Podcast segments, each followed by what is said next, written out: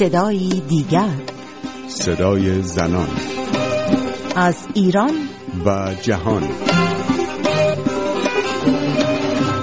برنامه این هفته صدای دیگر رو با یک پیام تلفنی آغاز می‌کنیم. اگر به خاطر داشته باشید هفته گذشته به موضوع سلامتی نرگس محمدی فعال حقوق زنان پرداختیم که علیرغم بیماری شدید در زندان اوین به سر می‌بره. با هم به صدای یک شنونده رادیو فردا گوش کنیم. آقای لارجانی آقای صادق لارجانی این شیرزن بیگناه رو دستور بده آزادش کنن. این زن مریضه. این مادر بچه هایی که منتظرشن. اینقدر کینه ورزی نکن. آخرش این کینه ورزی ها کار دستت میده. نکن این مادر رو آزاد کن بذار بره. شاید خدا به خاطر یک کار خیر شما رو ببخشه. صدای یک شنونده رادیو فردا رو که در مورد نرگس محمدی سخن می‌گفت شنیدیم. شما هم می‌تونید نظراتتون رو با ما و دیگر شنوندگان رادیو فردا در میون بگذارید. 0042 02 21 12 21 12 شماره تلفن ماست. اما به صدای دیگر برمیگردیم. اگر اخبار رسانه ها رو در ایران پیگیری کرده باشید حتما شما هم هر از چندگاهی خبری در مورد افزایش آمار طلاق در ایران رو شنیدید. آماری که به فروپاشی خانواده در ایران و افزایش تکان دهنده طلاق تعبیر شده. اما یا واقعا آمار طلاق در ایران تکان دهنده است. این موضوعی که با حسین قاضیان جامعه شناس ساکن آمریکا و مهرداد درویشپور جامعه شناس در سوئد در میون گذاشتم. اما پیش از همه از اصل زن جوان ساکن ایران در مورد تحلیلش از افزایش آمار طلاق در ایران پرسیدم. اونقدری که من از اطرافیان خودم می‌بینم اینطوری میاد. استانداردهای زندگی ها عوض شده و آپشنایی که آدما دارن که توی اون سبک زندگی کنن عوض شده. اگر قبلا طلاق دادن یا عوض کردن شریک زندگی برای مردای گزینه بود. الان اگه یه زنی از زندگیش راضی نباشه یا به هر نحوی با زندگیش مشکل داشته باشه یکی از امکاناتی که بهش فکر می‌کنه و خیلی دور از ذهنش نیست یکی از راه حل هایی که به ذهنش می‌رسه اینه که بره زندگیش رو تموم کنه و طلاق بگیره. و من خیلی احساس می‌کنم که اطلاعاتی که به زنان رسیده موج تشویق به تشویق زنها به اینکه از حقوقشون آگاه باشن و امکان اینکه زنها هم بتونن به یه نحوی زندگی مستقل بکنن یا یک زندگی معقولی بعد از طلاق داشته باشن کمک می‌کنه به اینکه زنها به طلاق به عنوان راه حل نگاه بکنن و انتخابش بکنن. حسین قاضیان در مورد آمار طلاق و ارتباط اون با آشنایی زنان با حقوق فردیشون اینطور میگه. اولین نکته اینه که طلاق در ایران هنوز خیلی بالا نیست. بلکه رو به بالا رفتنه و این دوتا مفهوم متفاوت هست. طلاق در ایران چیزی در قبال هر صد ازدواج حدود چهارده است در حالی که مثلا وقتی ده کشور اول جهان رو در این زمین نگاه می‌کنیم بلژیک که باشه چیزی برای در قبال هر صد ازدواج هفتاد و هشت طلاق وجود داره. پایین ترین این ده کشور که آمریکا باشه در قبال هر صد ازدواج پنجاه طلاق وجود داره. بنابراین نسبت به آمار جهانی ما هنوز خیلی نسبت طلاق پایین نسبت به ازدواج اما خب این رو هم نمیشه انکار کرد که این مقدار در حال افزایش. ولی اگر حقیقتش رو بخواید میزان طلاق در ایران نسبت به اوضاع و احوالی که خانواده ها تجربه می‌کنن پایین تر از انتظار. یعنی با این وضعیتی که در خانواده ها وجود داره انتظار میره افراد بیشتری طلاق بگیرن. اون وقت دلایل دیگری در مورد زندگی خانوادگی در ایران به دست خواهیم آورد که می‌بینیم که ماجرا اینطوری نیست که عنوان میشه. یکی از چیزهایی خب معمولا عنوان میشه اینه که زنها با حقوقشون بیشتر آشنا شدن و این خودش یه عاملی شده برای گسیختگی خانوادگی. حتی اگر اینطور باشه این عامل اولیه نیست واقعا برای طلاق. یعنی همه موضوع رو برگردوندن به زنان یک خطای بزرگ است. دوم اینکه این مسئله لزوما به آشنایی اونها با حقوقشون برنمیگرده بلکه یه عامل پایه‌تر داره و اون افزایش فردیت و خود آگاهی است از خود به عنوان یک جنس.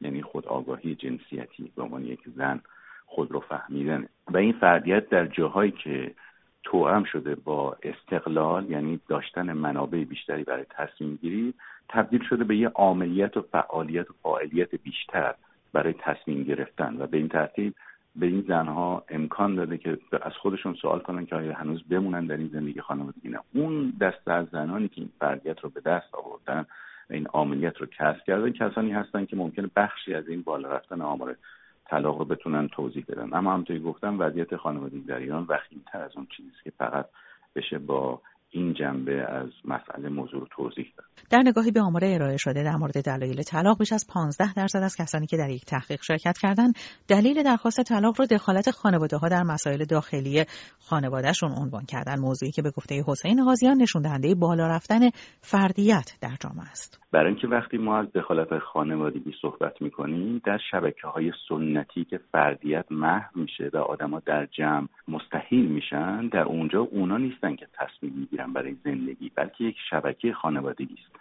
وقتی شما فردیتتون بالا میره در برابر این واقعه‌ی طبیعی دخالت شبکه خانوادگی مقاومت نشون می‌دید و فردیتتون اصطلاحا بروز می‌کنه. اونجاست که اون وقت دخالت دیگران در زندگی میشه. مسئله در حالی که در یک شبکه اجتماعی بدون فردیت یا با فردیت اندک این دخالت بخشی از زندگی معمولی است که شما در یک شبکه جمعی دارید. چون ازدواج امر فردی نیست یه امری مربوط به شما و همسرتون نیست مربوط به کل اون شبکه خانوادگی است که شما درش قرار دارید و حضور اونها به معنی دخالت نیست. وقتی این معنی دخالت پیدا می‌کنه که شما فردیت درتون رشد کرده و از خودتون پرسید خب اونا چی کار هستن توی زندگی من؟ منم که باید تصمیم بگیرم برای زندگی خودم نه مادر شوهرم یا مادر همسرم یا هر یا پدر همسرم یا هر کس دیگری.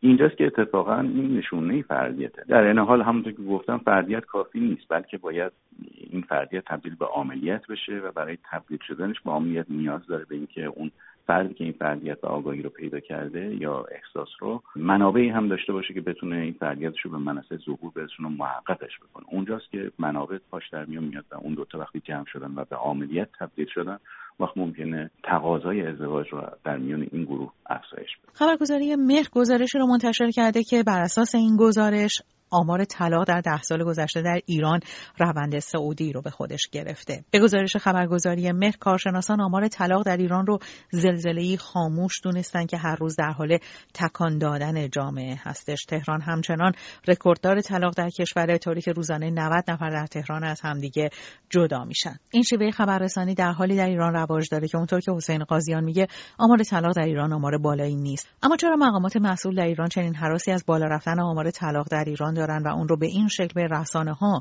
منتقل می‌کنن. مهداد درویشپور پاسخ میده. در ایران جدایی ها از به دو سه دلیل بیشتر مورد توجه مقامات جمهوری اسلامی ایران قرار گرفته. یکی اینه که به هر حال یک جامعه سنتی به خصوص حکومت دینی بر سر اون حاکم هست و ارزش های دینی خانواده رو یک امر مقدس می‌دونه.